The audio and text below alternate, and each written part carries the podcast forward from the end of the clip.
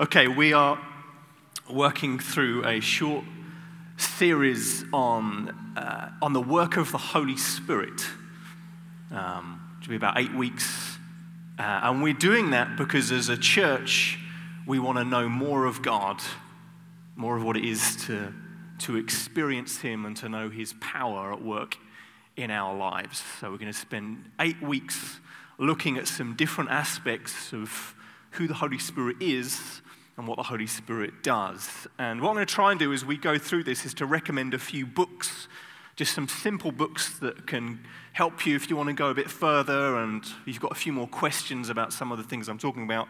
Actually, I forgot last week. The book I was going to re- recommend last week is called The Good God by Michael Reeves, which is a brilliant little book about the Trinity. It's only about 100 pages long. Uh, and it's wonderfully easy to read, but packed with some really wonderful truth. And there's a brilliant chapter in here about the work of the Holy Spirit. And I've read it three or four times, and it's full of notes and underlinings. Um, and then I realized that this actually belongs to my wife because it's got her name in the front. So sorry, Joe. I've scribbled all over your book. And the second book I wanted to recommend is by uh, Simon Ponsonby, who has a great name. Uh, and this book is called More uh, which I'm only a third of the way through, so maybe when I'm finished, I'll give you a fuller recommendation. But of what I've read so far, it's an excellent book. Simon is a, uh, he describes himself as a uh, charismatic evangelical Anglican, which is a bit of a weird combination. How do all those things fit together? And the question he's trying to answer in this book is on the cover here. It says, How can you have more of the Spirit when you already have everything in Christ? Is probably a question some of you are wrestling with, even as we talk through this series. How can I have more of God when I already have everything that I need from God in Christ? And this book answers that question really wonderfully. It's a brilliant, brilliant book, which I recommend highly. So let's get into the. We're going to look at two passages today which very much overlap. Uh, the words will appear as if by magic on the screen behind me. So let me just read these and then we will pray. So, first of all, from Romans chapter 8, it says, For you did not receive the spirit of slavery to fall back into fear, but you have received the spirit of adoption as sons, by whom we cry, Abba, Father. And then we'll flip to Galatians 4. It says, But when the fullness of time had come, God sent forth his Son, born of a woman, born under the law, to redeem those who are under the law, so that we might receive adoption as sons. And because you are sons, God has sent the Spirit of his Son into our hearts, crying, Abba, Father. So you are no longer a slave, but a son, and if a son, then an heir through God. Let me pray. Jesus, we thank you so much that we have, for those of us who are believers in Jesus here this morning, that we have everything we need in Christ. That we've inherited all the riches of heaven. We have it all now because of your work, that you've adopted us into your families. You've, as we were seeing earlier, you've taken us, those that were orphans, and you've called us to be your children, co heirs with Christ. God, and we just want to breathe in those words deeply. We want to let that radically affect and change our lives. And we ask, Holy Spirit, that this morning, as we look at these words together, that you would speak to us, that you would do good to us, that you would warm our hearts again with a deeper knowledge of you and who you are, that you draw us ever closer into an intimate relationship or walk with you, we pray. Amen. Amen. There's a wonderful little passage at the start of the book of Matthew where Jesus is baptized, which is right at the very start of his ministry. It says, When Jesus was baptized, immediately he went up from the water, and behold, the heavens were open to him, and he saw the Spirit of God descending like a dove and coming to rest on him. And behold, a voice from heaven said, This is my beloved Son with whom I am well pleased. You see, right at the start of Jesus' ministry, this is before he's done anything, before any miracles have taken place,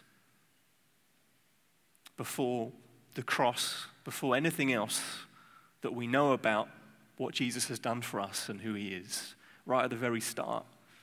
He's baptized, and the Spirit of God comes to rest on him, and the Father speaks over him. So you get this beautiful illustration of the Trinity, the love between the Father, the Son, and the Spirit, all coming in one moment. And the Father speaking over his Son, This is my Son, in whom I'm well pleased. God's pleased with him, although he's done nothing in terms of his ministry. Which, if you're a parent here in the room, you'll probably know that same feeling that you've a baby is born into the world, and for the first, well, quite a while, they just make smells and produce things that are gross and make noises that are horrible, and yet you're filled with this overwhelming love for them that you don't know where that comes from. You think, I don't know why I feel like this when this, this little thing has done nothing good for me. Like they've not, they've not delivered the newspaper for me, they've not gone and sh- shined my shoes. There's, there's no practical thing they've done that I could put in a list of these are the reasons why I love them and I'm pleased with them, and yet somehow you are. And that's exactly what it, what, that, the same way, that's how the Father is speaking over his Son it's also the same way that God the Father speaks over us. That He looks at us, and not only is, is, is there, we don't have this big long list of credits, achievements, but even despite of all the things that we've done to hurt God, to offend God, He looks at us and says that He's well pleased with us, that He loves us. And this is something that, that happens to us when, when we become believers in Him, when we follow Him. It's, and that's what we're talking about today. What's called the, the uh, it says in that Romans 6 passage, the spirit of adoption. Could we move on to the next slide? There we go. This is what happens when we're, this is what happens when anybody's adopted into, like in, in a human family. If you were to adopt a child, they're taken from one family and they're put into another family. And then all of a sudden, that's not just a, uh, a thing that can then suddenly be taken away. It's a, it's a legal thing. There's something binding, there's, there's something that kind of holds that. There's a transition that's taken place that is secure. And all of a sudden, your, your, any obligations you had to your old family are gone now. Any things that you had to do disappear now because you're part of a new family. And all of a sudden, you receive a new inheritance. You get new privileges, new title because you're part of a new family. If I was to adopt Ludo, who was playing the drum this morning, if Joe and I would say, I think, I think Ludo should come and be one of our children, and we were to invite him into our family and he was to become a Simmons, which would be great, Ludo. You'd be very honored, I'm sure. But then he would have this, he could, the leaf blower in my shed, Ludo could have it. You get this sudden inheritance that comes. But this is the same way that we as God's children have been adopted into his family. We've been adopted into his family. It says in Ephesians 2 that we were once sons of disobedience, that we were children of wrath. But now we've been brought into this new family into God's family. We're now the children of God. This a transition has taken place that wasn't done by us, but was completed by his power, by his authority. It says in the start of the book of John that he gave the right to become the children of God. He's given that to us, the rights now to become the children of God. It's not something that we've somehow earned for ourselves, He's given it to us the rights, this legal status over you now, that you as a believer, you're called into his family. And any obligations you had are now gone.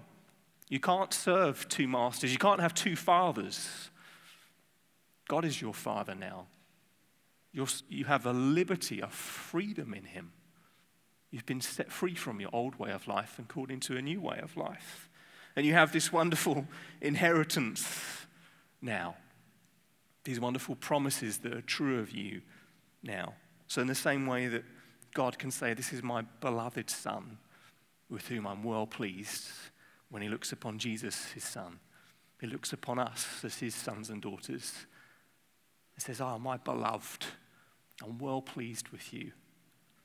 And I'm sure all of us could think this morning, could very quickly come up with a list of reasons why that shouldn't be true.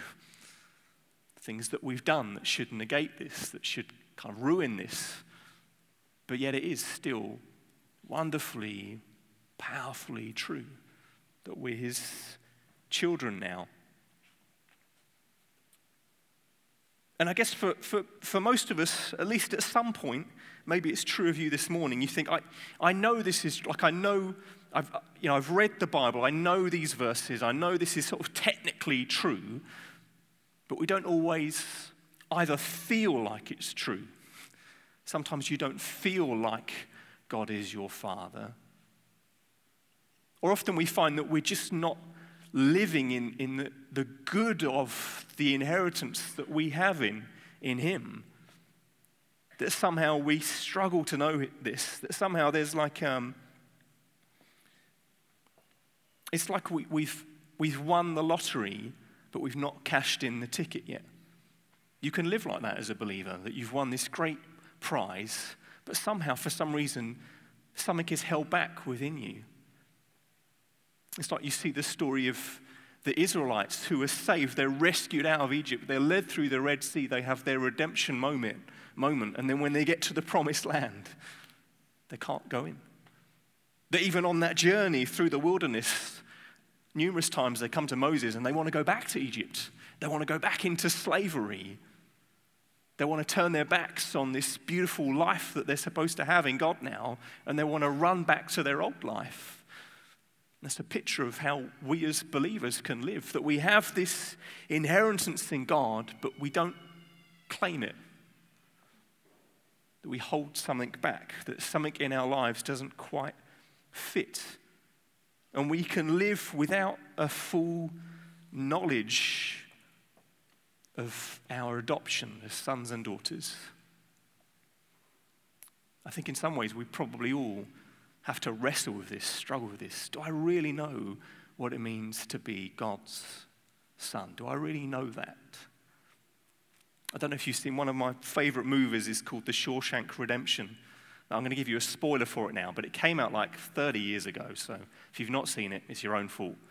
But there's, um, a Shawshank Redemption is based around the, uh, I'm not going to tell you the whole story because it'll take a while, but it's based around a prison, and you get uh, in, this, in the movie, two guys at separate moments end up being released from jail. And it's fascinating what happens to them. Because one of them, he's been in prison so long that he doesn't actually want to be released. That when he's set free, he's, he's very emotional. He's in tears because he doesn't know what to do with his life. And then when he's sent out into the real world, he doesn't know how to handle it. He ends up committing suicide because he just can't handle this new reality. And then a bit later in the film, it happens again. Someone else is set free.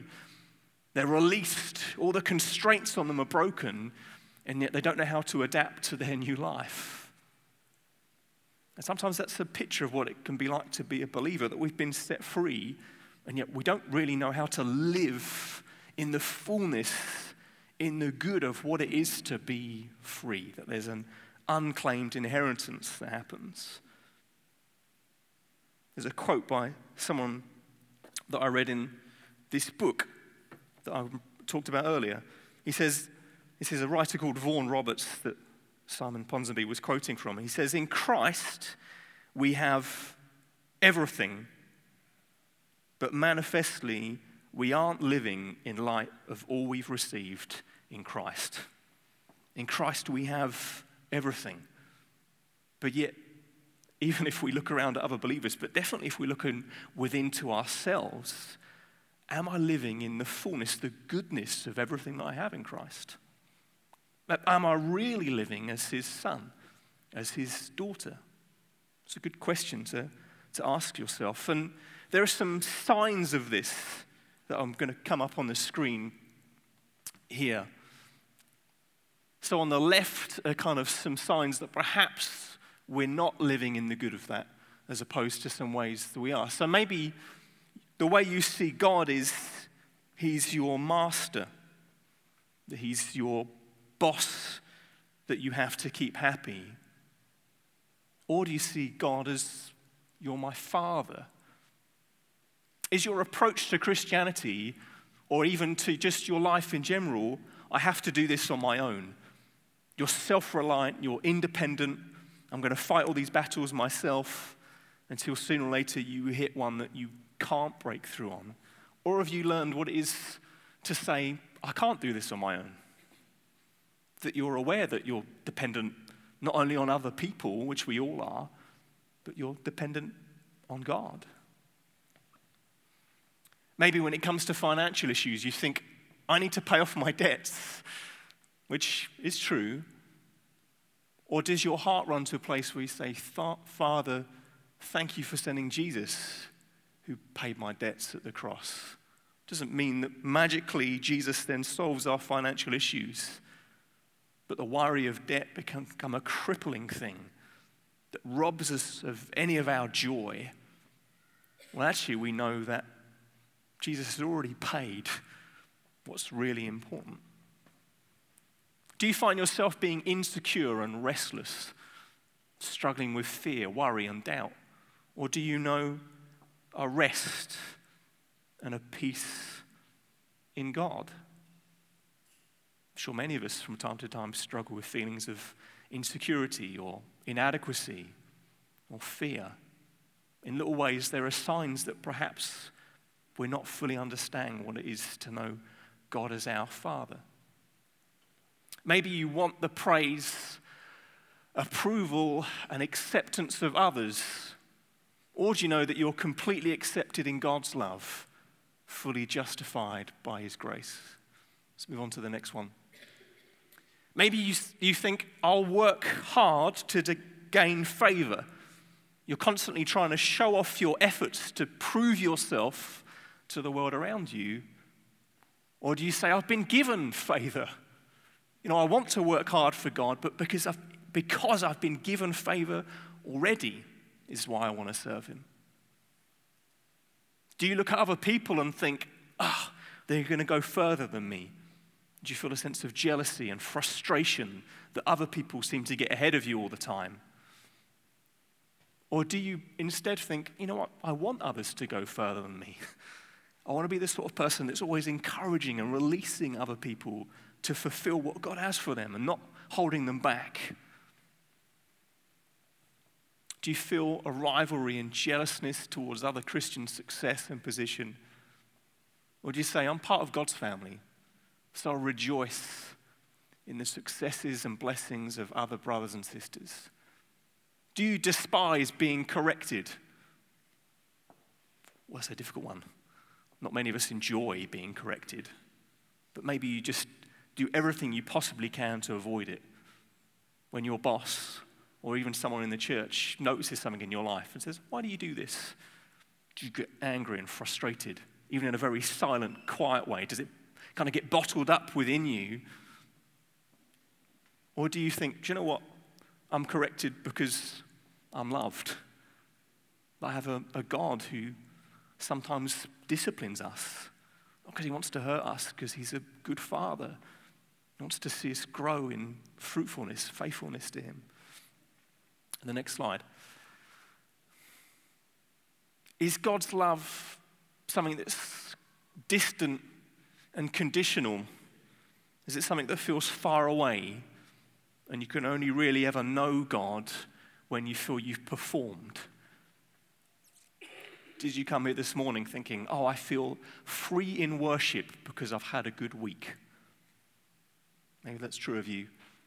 Or do you know that God's love is something that's unconditional and close, near, intimate?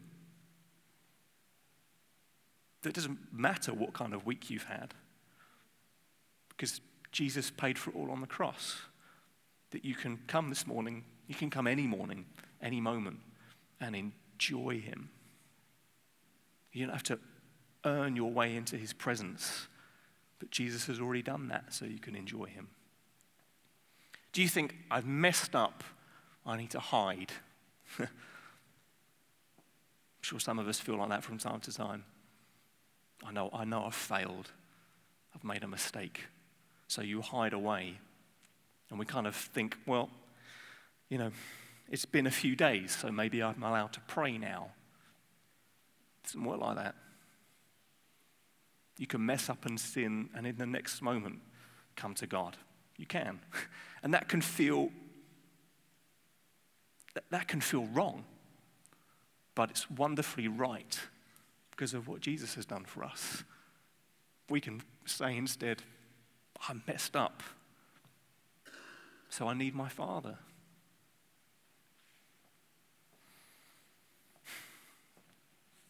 So, how do we respond? Maybe you're aware of some of these some of these conditions in your life that you're this sort of self-reliant person, you're a fearful person, always seeking the approval of others. Maybe you don't know God's love as something close and intimate, but something as distant. And you could, you could think, well, hold on, what are we saying here? Are we saying that this spirit of adoption, which is who the Holy Spirit is, have we somehow stopped that? that, that surely that's, there's some broken theology there. If we've somehow resisted God, but surely we've, the spirit of adoption we've received upon conversion in its fullest measure, that we have everything we need in him now. You know, because it says in those verses, you know, we didn't receive the spirit of adoption, receive the spirit of slavery to fall back into fear, but you have received. You know, it's you have it, you've received it already. So are we saying that that's not true? Hmm. Well, no, we're not saying that at all. We're saying that yes, the Holy Spirit does, does draw us to Him. He does witness to our hearts. He has already in Christ poured out his love into our life. He's adopted us, won us into his family. But yet somehow we can still love, live as though it's not true. There's a verse um, in Thessalonians where it talks about quenching the Holy Spirit. We quench the Holy Spirit. And often people will use that to refer to what we'll talk about in, in a few weeks the, the gifts of the Holy Spirit, the kind of ministry of the Holy Spirit within the church. That's the gifts of teaching or the gifts of prophecy, things like that. That we can quench the Holy Spirit by not believing in those things. Which it is about that, but I think also you can quench the Holy Spirit by somehow holding yourself back from God, by somehow choosing to live differently, somehow choosing to live as though you're still a slave when actually you're a son instead. Because, see, one of the ways the Bible describes the Holy Spirit is as fire. Fire. In that passage where Jesus comes to be baptized, before that, John the Baptist is preaching in the wilderness, and he says to him, There's going to be one who's going to come, and he's going to baptize you with fire. The Holy Spirit is going to come on you in a powerful fire, a purifying fire is going to come on you. In Isaiah, it talks about the Holy Spirit as a spirit of burning. In Acts 2 at Pentecost, when the first believers, uh, the very first church receives the Holy Spirit, there are tongues of fire that come upon them. And yet we can take this fire of the Holy Spirit and we can, we can pour water on it. We can put damp wood onto the fire and quench it. We can stop it. We can feel God tugging at our hearts, and yet we can somehow hold back. And I think there are two ways in particular that we do this. One is, I guess you could call it like a spiritual candy, snoopia, spiritual sweets. We take little moments, little things, and we try and use them to kind of satisfy us like a little packet of Haribo, rather than having roast dinner. You know, we take a little thing and think it's going to somehow fill us. And we use those little things, I guess, to kind of soothe our pain. There was a writer called Amy Garnett, and she said this In times of spiritual struggle, I've turned to sweet, seemingly true sayings to soothe my spiritual cravings. In those times of feeling stretched too thin, I've reached for sweets delectable little reminders of how capable I am, of how invincible I am, of how much I can accomplish. They're comfortable and comforting. And we do that. We, we kind of use little phrases, we kind of deliver a little pep talk to ourselves. You can do this. You've got this. You're invincible. We can try and pep ourselves up. And that will work for a bit. But it's just like the hit that you get from having a, a sweet. It doesn't last It doesn't make any real difference apart from making yourself feel a little bit better about yourself for a moment. Another way is something that uh, a, a, phrase that psychiatrists use to talk about spiritual bypassing. It's when we use uh, spiritual ideas, spiritual practices to kind of sidestep or avoid facing either psychological wounds or unresolved emotional issues in our lives, things in our life that we know are broken, but we kind of spiritually bypass it and kind of go try and go around it. It's often one of the criticisms of religion, of Christianity, that Christianity is just a crutch for needy people. That we use this kind of belief to somehow hold us up. And we're actually just bypassing the real issues that need to get fixed. And that, that's not true. That's a very poor definition of what Christianity is. And yet, as Christians, you can still live like that. You can, you can still even use Christianity to kind of hide behind the things in your life that actually do need to be fixed. You know, you can throw yourself into an intellectual pursuit of God you can, you can hide behind theology. You can make yourself feel better because you know a lot. And yet we can use that as a defense, as a barrier to stop ourselves from really letting God into our life. I'm not saying that you shouldn't know things, absolutely. Learn as much as you can about God. But don't let that be a barrier, a defense. Or even we can be the sort of people that we're always seeking out the next experience go to the next conference, read the next book, listen to the next podcast. We need some kind of spiritual hit to kind of zap us and change us. And we're always going from one spiritual experience to the next, but never really dealing with the root issues in our life, never really letting God in to fix us. And just we're holding on to this kind of fake, slightly super spiritual version of what Christianity is. But what does this spirit of adoption actually do? What does the Holy Spirit really do? Well, first of all, he, he reminds us of who we are. That's, that's what he does. That's what he's doing this morning in your hearts. He's reminding you of in Christ of who you really are. It says in Romans 8, verse 16, the Spirit Himself bears witness with our spirit that we are children of God. He, he bears witness. He comes and tells us. He reminds us. He persuades us of who we really are. And he'll use the word to do that. He might use a song to do that. He sometimes might just come and gently breathe quietly into your heart. Just remind you of His grace, of His love, His kindness towards you.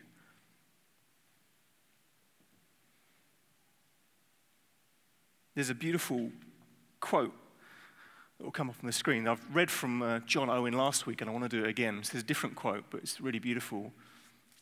The world hates me. May such a soul as has the Spirit say, but my Father loves me. Men despise me as a hypocrite, but my Father loves me as a child. I'm poor in this world. Maybe that's you this morning. Your reality is you don't have a lot of money, you're poor, but I have a rich inheritance in the love of my Father. I'm straitened, which means, you know, tight, held back in all things. But there is bread enough in my Father's house. He'll provide for you. This next one might speak really directly to you. It says, I mourn in secret under the power of my lusts and sin, where no eyes see me, but the Father sees me. And what's the Father like? He's full of compassion, with a sense of his kindness, which is better than life. I rejoice in tribulation, glory in affliction triumph as a conqueror. Though I'm killed all day long, all my sorrows have a bottom that may be fathomed. My trials bounds that may be compassed. So he's saying all the sufferings we have, they, they have a limit, they have an extent, they have dimensions to them. But the breadth and depth, he's not just making this stuff up, by the way. This is all in the Bible. the breadth and depth and height of the love of the Father, who can express? He's saying all, all, the sufferings and trials you have in the world, you can measure them. You can, that's how much it is. But you, you can't measure the love of God for you. You can't try and define it and put it in a box and say, well, it goes this far and then it will go no further. we can feel like that. I've, I've surely I've gone too far. I've stepped out of his love. You can't. If you're a believer here in Jesus, if you put your trust in Him, if you know Him as your Lord and Savior, as your Father, you can't. Because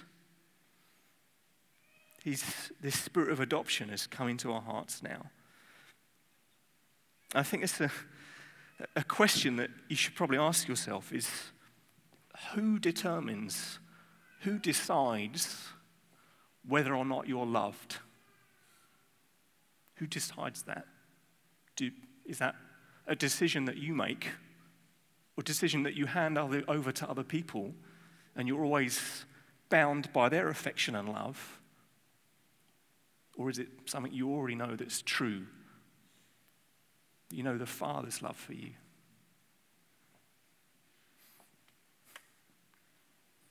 Because this spirit of adoption, it uh, reminds us of who we are and it helps us to cry, Abba, Father. It's those two beautiful, beautiful verses we read earlier. That we didn't receive the spirit of slavery to fall back into fear, but have received the spirit of adoption as sons, by whom we cry, Abba, Father. That God has sent the spirit of his Son into our hearts, crying, Abba, Father. See, it's, it's, those verses both have a slightly different emphasis. One, it says that we cry, Abba, Father. And then the other, it says the Holy Spirit is kind of crying, Abba, Father, through us. And they're both saying the same thing. That when the Holy Spirit sends, when He comes into you, and this spirit of adoption rises up in you, you can pray that prayer the wonderful thing about that phrase is it's, it's uh, yeah, that word Abba is, is Aramaic, which means that's the language that Jesus would have spoken to, to his friends, to his family, to his own parents. And it's a very intimate, familiar, personal phrase. Not the sort of language we normally use around a holy, mighty, powerful God but you can take this most intimate of words and you can use it to talk to God, to let your spirit cry out to him, Abba, Father. It's very personal, deep, and intimate. Because there's something very it might, this, you might be struggling with some of this because it sounds all very subjective. It sounds like I'm saying that you can experience God. That's exactly what I'm saying. Because sometimes we put knowledge and reason up here, we put experience down here. That knowledge is, is better, reason is better than experience. But actually, the Bible is full of stories of how people experience God and actually, how all of us live, how all of us walk our way through the world is experientially. Most of the big decisions you make in your life, you don't just decide to do out of a, you don't logically make a, come to a conclusion because you've considered all the options. Sooner or later, you, you just do things because you want to do things. You just do things because somebody else drives you to do it.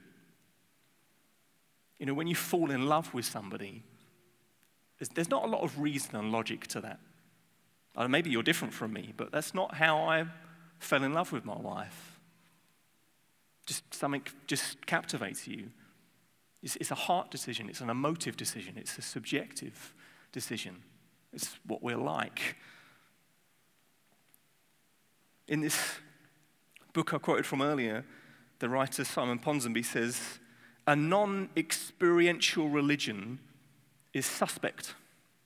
Actually, if we were to say you can't experience God, then there will be something wrong with that because he says, for it fails to deal with the totality of our being. God didn't come just to rescue your mind, He came to rescue all of you, your emotions, those desires in you that you don't know what to, there's desires in you that feel even out of control. He's come to rescue all of that. And he wants to know you intimately personally. There's another quote that's going to come up on the screen by a writer called, a Puritan writer who lived 100 years ago called Thomas Goodwin. And he's trying to describe here what it means to encounter this spirit of adoption, to encounter the Holy Spirit. And he uses this illustration. He says, A man and his little child are walking down the road, and they're walking hand in hand. And the child knows that he's the child of his father, and he knows that his father loves him. And he rejoices in that, and he's happy in it. There's no uncertainty about it at all. That's my, you know, you know as a believer in Jesus, yeah, you know, I know my father loves me. I know he delights in me and rejoices in me. Good, I, I know that. It's there. I've read the scriptures, I know that. But suddenly the father, moved by some impulse, takes hold of the child, picks him up, hugs him, kisses him, embraces him, showers his love upon him. And then he puts him down again, and they go on walking together. He says, That is it. the child knew before that his father loved him, and he knew was his child. But oh, the loving embrace, this extra outpouring of love, this unusual manifestation of it, that is the kind of thing the Spirit bearing witness with our spirit that we're the children of God. You know, sometimes God will just take hold of you and just whisper his love into your heart again. I think that's probably what God is doing to a few of you this morning. And don't resist it, don't hold back. Just let him come and remind you of how much he loves you. And, and don't put any limit on it. this isn't like a, what I was talking about, a kind of a spiritual bypassing, just an experience. God wants to come right into the depths of your soul. He sent the Holy Spirit right into the very depth of your being to rebuild you from the inside out. It's not a magic, sudden moment where everything's fixed and you're perfect. But if you allow Him, the Holy Spirit, little by little, will change you moment by moment. He's at work within you. Finally, what the Spirit does is he actually helps us to pray like Jesus.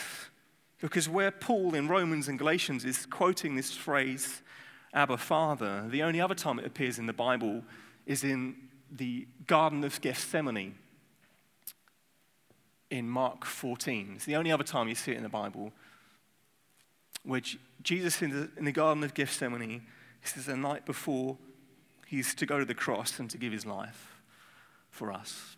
And he knows what's, what's coming, he knows what he's about to face.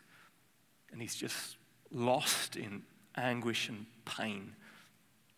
You know, if you can even imagine that, the, the mental torture of knowing what's going to happen to you the next day. I don't know how you would emotionally deal with that. And how Jesus, Jesus deals with it is he prays, Abba, Father, all things are possible for you. Remove this cup from me, yet not what I will, but what you will. See, this phrase, Abba, Father, in one hand, it's a joyful, happy way that we can pray to Jesus. But it's also a way that you can literally cry out to him. And either in moments of anguish or moments of deep, profound joy, you can say, Abba, Father.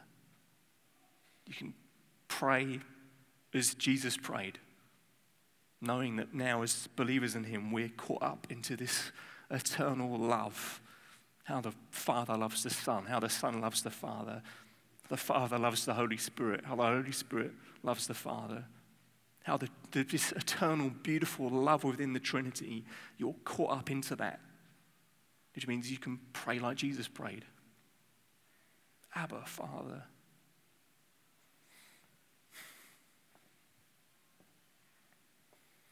And we can, we know now it's, it's a beautiful thing about this verse that, you know, we started with Matthew 3, the Father saying, This is my Son, whom I'm well pleased. It's the Father expressing his love over the Son.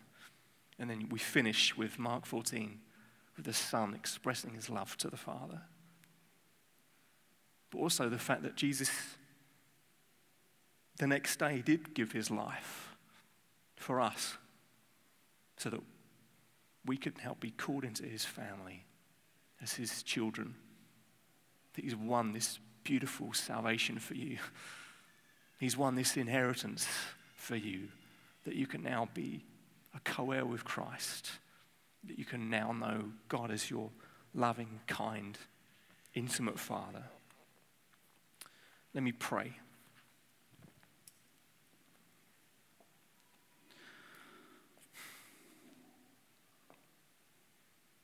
Actually, why don't we just, um, why don't you just stand to your feet?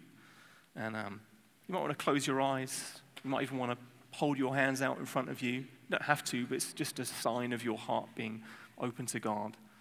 Let's just pray before we share communion together. Oh, God, we, we thank you just that this is wonderfully true, that we were lost each and every one of us. And yet you've now adopted us into you. to know all the riches, all this beautiful inheritance we have. That we were prodigal sons that had run far from you, and yet you call us home and lay on this rich banquet, this feast for us to enjoy. And we can come and taste and see and know that you're good, know that you're gracious know that you love us. And we know there are so many ways we're not living in the good of this inheritance. So many ways that we fear other people, that we rely on our own strength. So many different ways that we, we turn our backs on you, and yet you keep loving us. we reject you, and yet you keep calling us back to you. It's remarkable. And we just want to receive this wonderful, kind love of the Father.